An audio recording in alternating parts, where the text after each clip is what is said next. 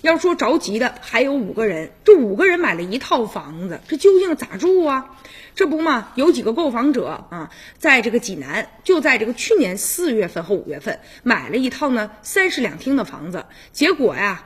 他们几个买的是同一套房子，也就是说呢，中介竟然呢一房五卖。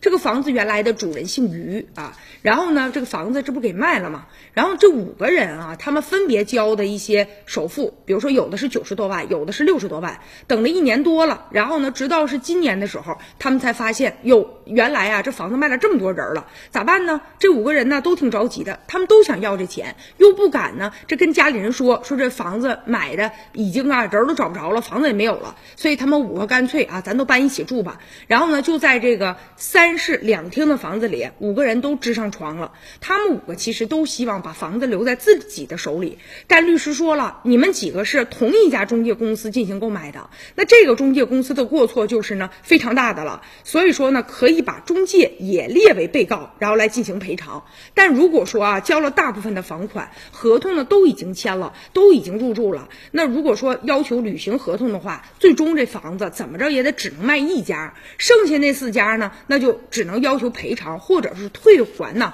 这个房款了。而现如今呢，这个房主据说啊，他呢也因为这件事儿啊，也接受相应的这个处罚了。而且啊，这个其实之前。他们几个就觉得有点不对劲儿了，因为多次的催嘛，让这个房主啊赶快说办理过户啊什么的。但是呢，这个统一的回答就是说这房主啊身份证丢了，正在办理当中。结果就一拖又拖的。也有个购房者李女士也是后知后觉，她说其实啊等待交房的时候就发生过一些异常了，比如说当时卖房的房主啊还找她借过钱呢，结果呢就被他给拒绝了。现如今发生这件事儿啊，也确实啊让人觉得挺气愤的。